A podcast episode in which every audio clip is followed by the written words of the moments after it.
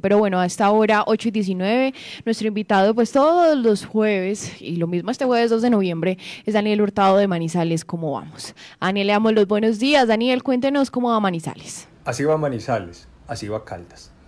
Hoy, en este jueves, queremos regresar a los resultados más significativos que se tuvieron en nuestro territorio el pasado 29 de octubre.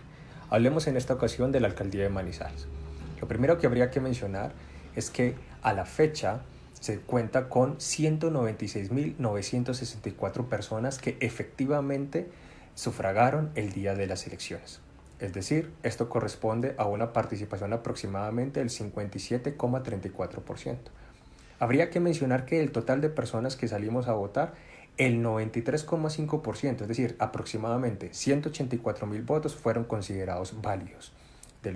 por otra parte, aproximadamente 12.000 votos fueron considerados nulos y, por qué no, también no marcados.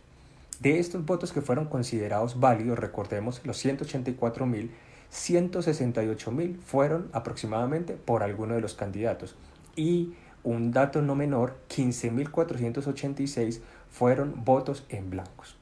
En relación con la alcaldía de Manizales habría que mencionar que el alcalde electo es el señor Jorge Eduardo Rojas, quien con una votación cercana a los 117 mil votos, es decir, con un porcentaje mayor del 60%, 63,85% para ser precisos, es el nuevo alcalde de la ciudad de Manizales, seguida de la candidata Paula Andrea Toro, quien con un 12,19%, es decir, con 22.465 votos, al menos en términos del preconteo, asume en la segunda posición en la ciudad de Manizales, que esto inmediatamente la habilita, recordemos todos, para poder ocupar una curul en el Consejo de la ciudad de Manizales.